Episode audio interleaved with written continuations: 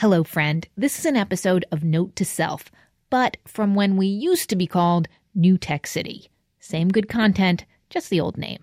Enjoy. Hi, my name is Rebecca Martinez, and I'm from Seattle, Washington.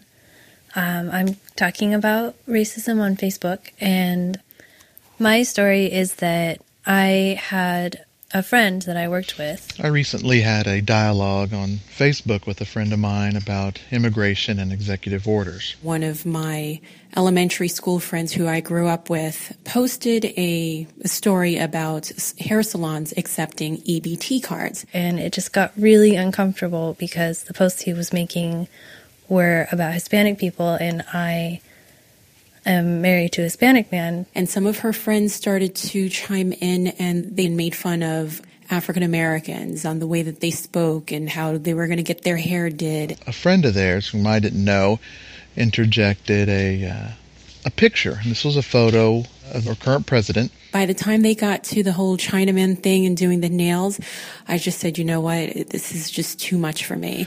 A noose was photoshopped in, so now it looks like someone's putting a noose around his neck, and it was entitled Hope on a Rope. It's what everyone's been waiting for. Now, I no longer see racist comments on my Facebook page because I deleted my Facebook page.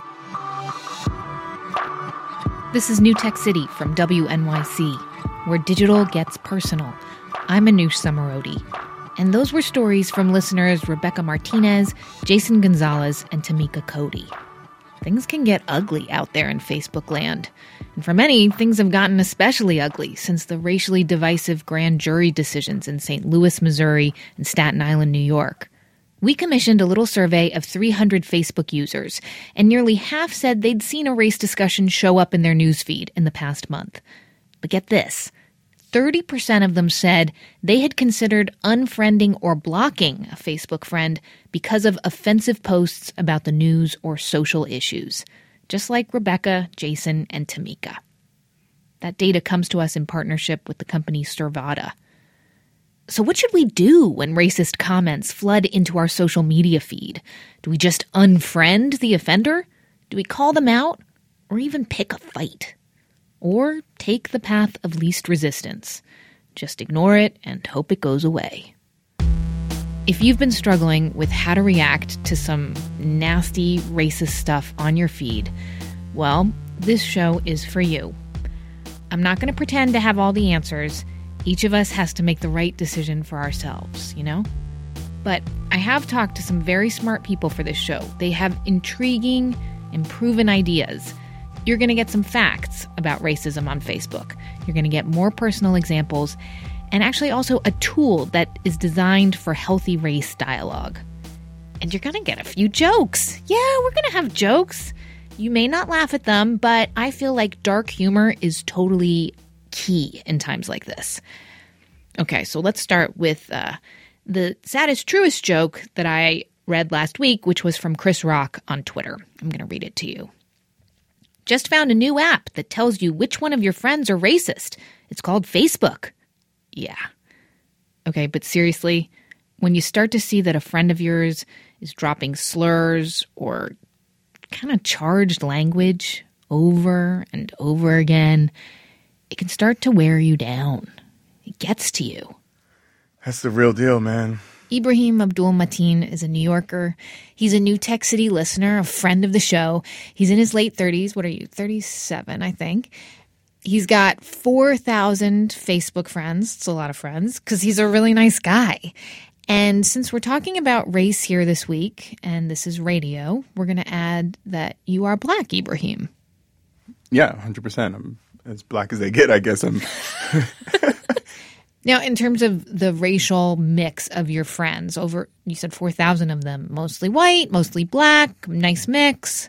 I would say it's probably a healthy mix. I mean, I went to, I used to live upstate New York, New England. I've lived in California, so I think the mix reflects the demographics of those places.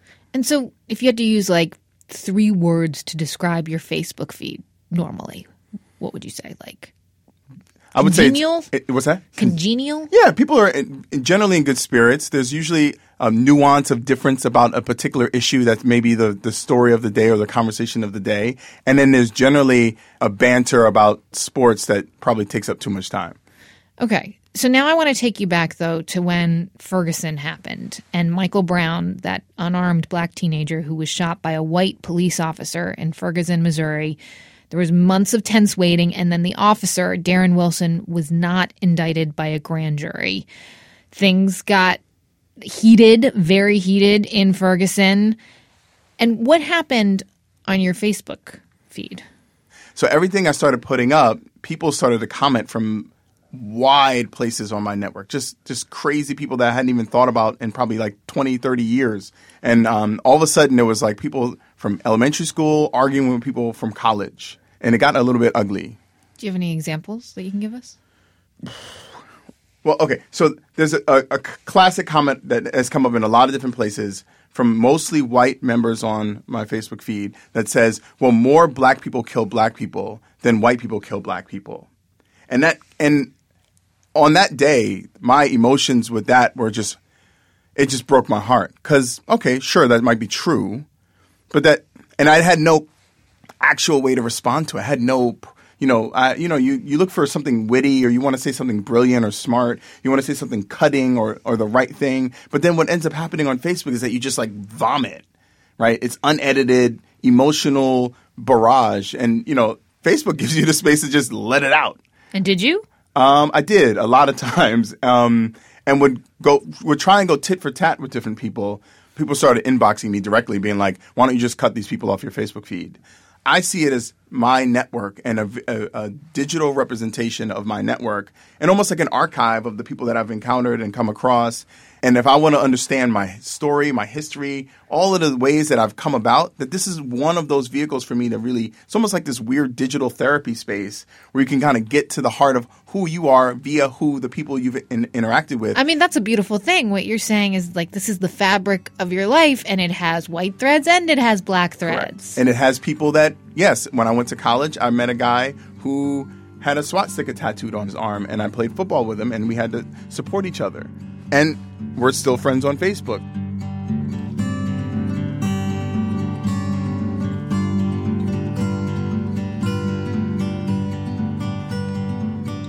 Ibrahim won't unfriend people, even a guy with a swastika.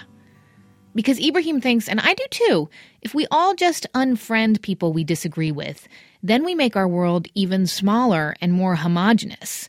And surely Facebook is a chance to bring more diversity into our lives, not less. Because offline, things are definitely homogenous. There's this statistic that's been flying around. Maybe you saw it. Last year, the American Values Survey found that white Americans have social circles that are, on average, 91% also white. Black Americans average a social circle that's 83% black.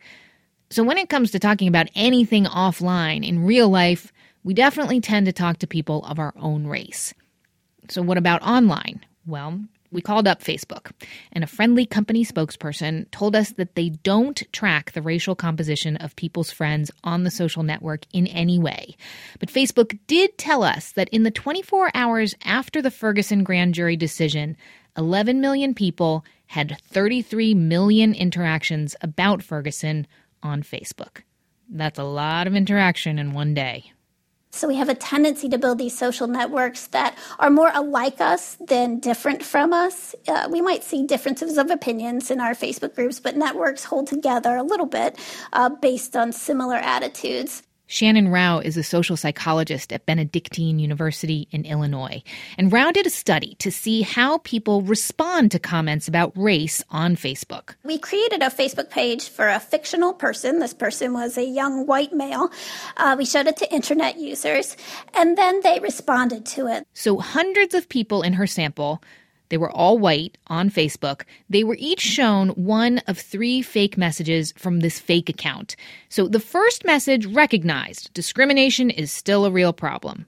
The second message was overtly racist, laying out reasons why whites are superior. And people responded to those two messages as you'd hope. Participants agreed with that first message and they really rejected the overt racist message. They rejected racism. Phew! It's a relief, right? Okay, but then Rauch and her team put out a third message from this fake Facebook guy.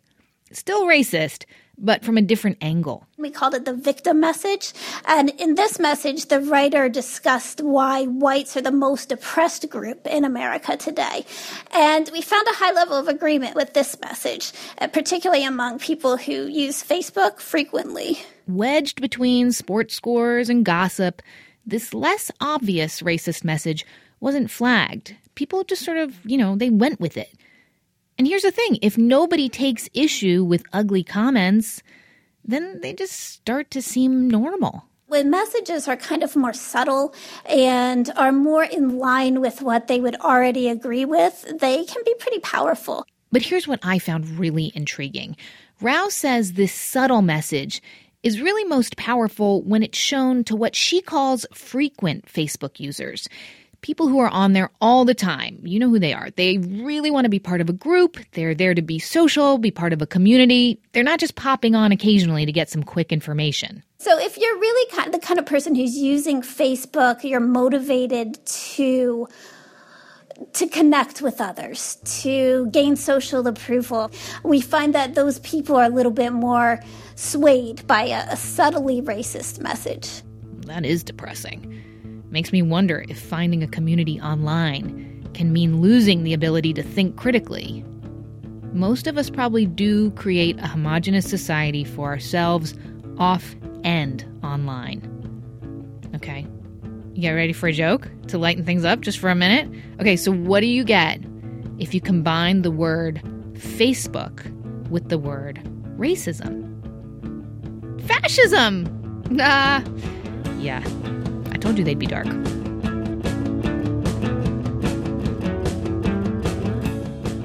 Okay, so those were your facts about racist posts on Facebook. Now we're going to get to what to do about it. Look, this stuff can be tough to talk about. I'm in my own Brooklyn media elite stroller pushing bubble most of the time. I'm trying to climb out with you. Anyway, coming up, a solid actionable four step plan you can put to use when you catch something racially offensive coming at you. You have the opportunity to stop and pause. And so you can deal with however it's triggering you before you push send on your message. Hey, last week our show was about various ways we're replacing human beings with automation. And the response was mixed to the idea. Kara Page found the statistics about how many jobs could be replaced by robots, and I'm quoting here, she was on Twitter, utterly depressing. Then Marcel Belinga told us there's no such thing as over automation. Robots turn us into super professionals. Okay, so if you want to side with the robots or against them, go add to the comment section of last week's show. We would still really love to hear from you. This is an issue that's not going away, too.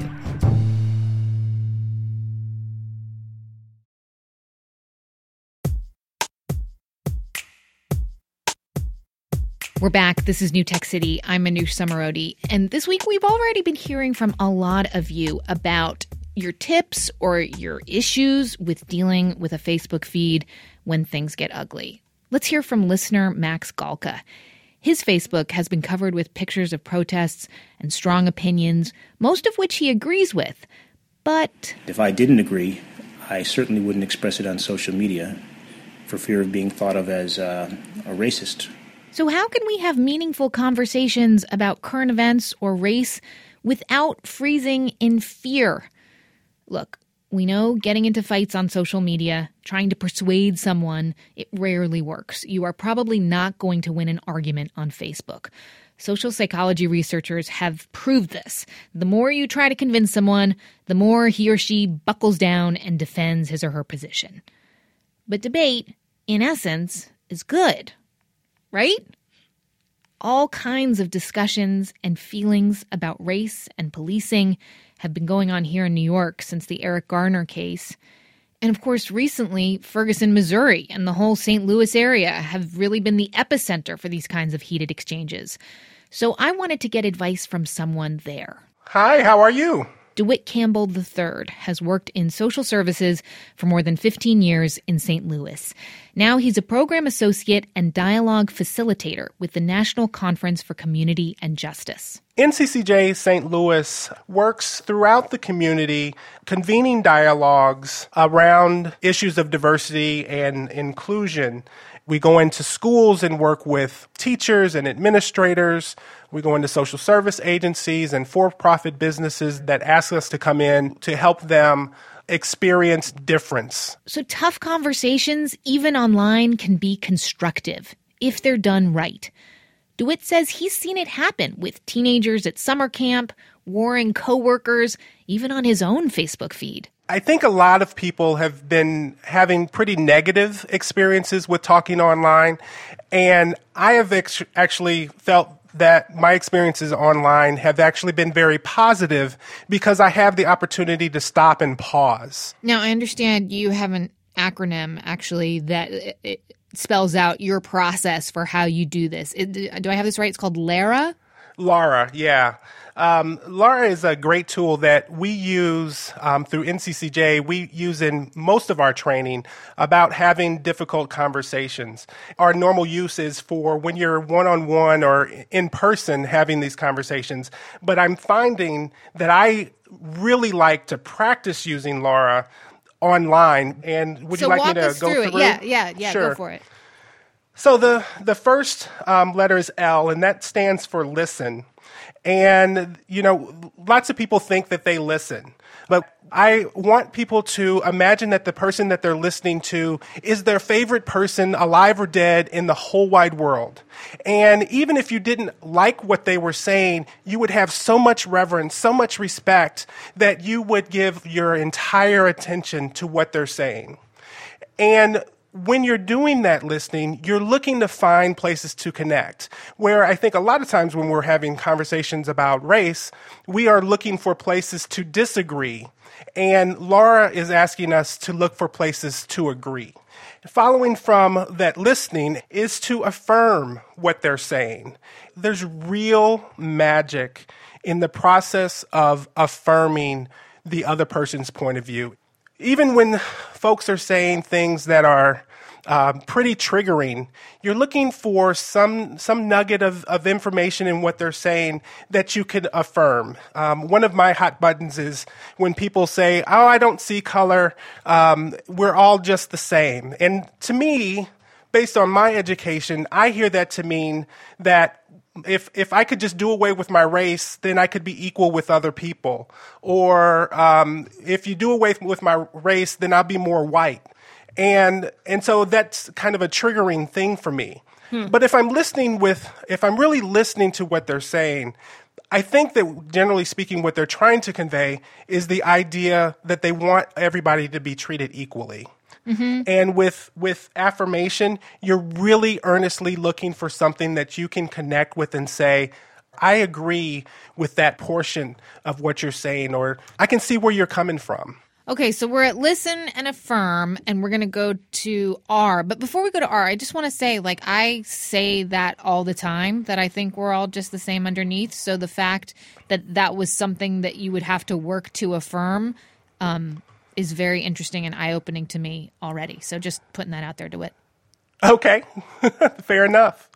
Um, and and the the reason for that actually is that the the totality of who we are is really important and it means a lot and it speaks to our history it speaks to my daily experience it speaks to your daily experience um, who you are how you're comprised and to kind of try and wipe those things away um, i think leaves us very bare hmm. That is that respond R respond right there. What you just gave me. I, that actually that that that is responding. Okay, so listen L, affirm A, respond R. One more A to go. Absolutely. And that's add information. And at this stage, you're trying to uh, come up with something that continues the conversation.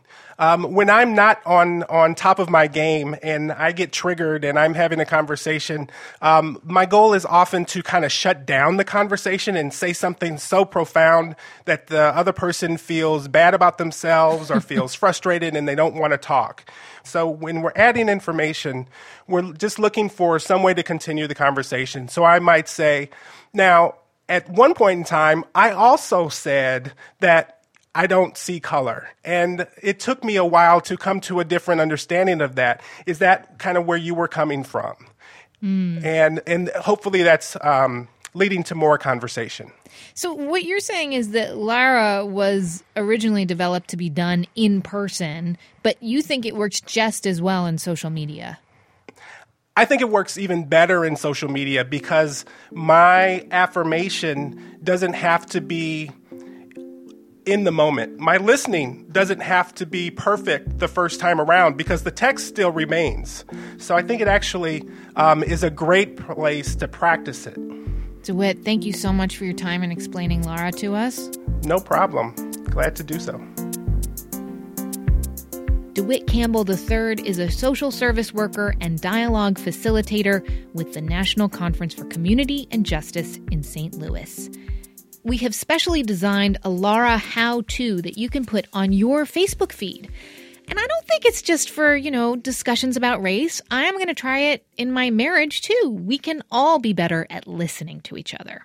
Get it, share it. The Lara handout at newtechcity.org. Now, remember our friend Ibrahim from the top of the show? Ibrahim Abdul Matin. It's like, so what? Right? Like white on white crime and black his black trigger was white friends telling him to just trust the justice system. There were a number of people who I literally, and I'd say this with all seriousness, I literally have not thought about them probably since elementary or middle school that consistently put up this common refrain about the the witnesses and the data and you know just on and on and on. These are white friends. White friends, and it was just this really intense conversation that's happening about you know, um, we should just trust the justice system. Like if you have nothing, if you've done nothing wrong, you should feel like you know you should you should you, you should be um, angry that that people are rioting and protesting and expressing their anger. If you've done nothing wrong, you you shouldn't even worry about this. And these posts infuriate him, but he's still able to move through the initial anger and find something to affirm, a core belief both sides can share what people really want to believe is that our justice system works well for everybody. I want to believe that. Everybody wants to believe that. To shatter that belief is really difficult for some people to handle, and that's where people need a little bit of support. People aren't necessarily bad people. Eventually, after hours and hours on his laptop, Ibrahim just gets too tired trying to calmly respond to all of the Facebook posts he's been seeing. It's time for an open letter. So I got 125 likes on this one post. And at the moment, I was exhausted from having this conversation. I think I had just put something out there and read the the litany of comments, and then looked at their pages and was shocked to see how racist they were. And I, so I wrote this. I said, I have a lot of white men on my Facebook feed that feel justified in telling black people how to react to murders by police and who also vehemently defend the officers' actions. On their own pages, they have some of the most vile and racist posts and propaganda. I went to school with some of these individuals, and as such, they are part of the tapestry of my life and community. I will not erase them from my feed. If you are my friend and want to know how pervasive the ignorance is amongst white men in this country, I suggest you read some of the things they are posting. Seriously, though, what are they so angry about? People didn't just like Ibrahim's post. It sparked dozens of comments and some really serious earnest conversations about race. A few friends admitted to him that they'd just been unfriending people who pissed them off, but his post made them pause. If you think someone in your Facebook circle should hear Ibrahim's story, share this episode on your Facebook feed. Tag them in a post. We've also got that handy dandy Facebook friendly guide to Lara for you and yours to share in the spirit of civilized dialogue. Go to newtechcity.org for that. Or, or you can go to our brand new Facebook page. search for New Tech City on Facebook and be the first to friend us. Up until this week, we've just been using my own page, but we are growing, and many of you have been asking, Where's the New Tech City page? Well, it's here, finally. A place for conversations about the show, to give you inside looks at what we're working on, what we're thinking about. Most of all, though, a place for you to tell us what's on your mind about tech and your life, so we can turn your stories into great radio. Hope to see you there, friend. I'm listening. Next week, we visit perhaps the strangest, most interesting man in the great state of New Jersey and the weird little world that he's created called Cyber City. Unfortunately, the coffee shop in Cyber City is a hotbed of terrorist activity.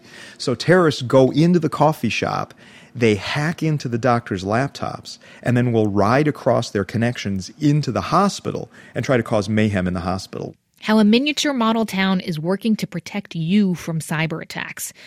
You will never feel the same way again when you use Wi Fi at Starbucks. Listen by subscribing to New Tech City on iTunes or Stitcher, anywhere you like to listen to on demand audio. And if you're there, please leave us a rating and a review. That and my two front teeth are all I want for Christmas. Special thanks this week to Rebecca Martinez, Max Galka, Ben King, and Tamika Cody, and everyone else who got in touch to share their stories for this show. We so, so appreciate it. I'm Manoush Zomorodi. This is New Tech City, and I'll see you next week.